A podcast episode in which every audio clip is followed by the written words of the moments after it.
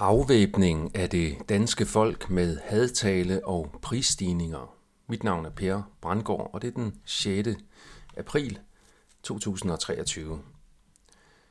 Der foregår efter min vurdering for tiden en systematisk afvæbning af det danske folk.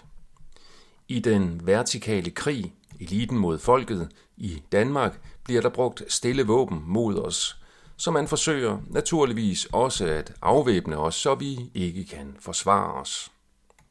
Det er længe siden, at det danske folk blev afvæbnet for fysiske våben, så vi nu ikke længere kan, i modsætning til det amerikanske folk, forsvare os på den måde mod korrupte magthavere.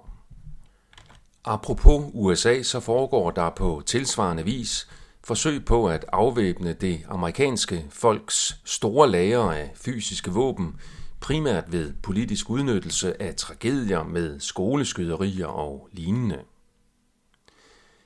I Danmark får man nærmest livsvarigt fængsel uden rettergang, hvis man bliver taget på fersk gerning med en urtekniv i lommen. Turen er nu kommet til de stille våben, hvoraf de to vigtigste i folkemagten er vores ytringsfrihed og vores penge.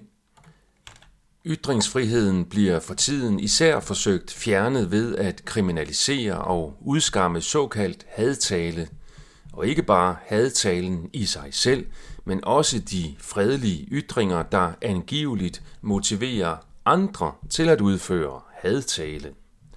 Ved at gøre politisk kritik til hadtale og udskamme hadtalerne og deres onde bagmænd og bagkvinder, der våger sig til at kritisere noget, som det etablerede mediesystem har sagt god for, så fremmer man generelt frygt for at ytre sig kritisk om hovedstrømmen.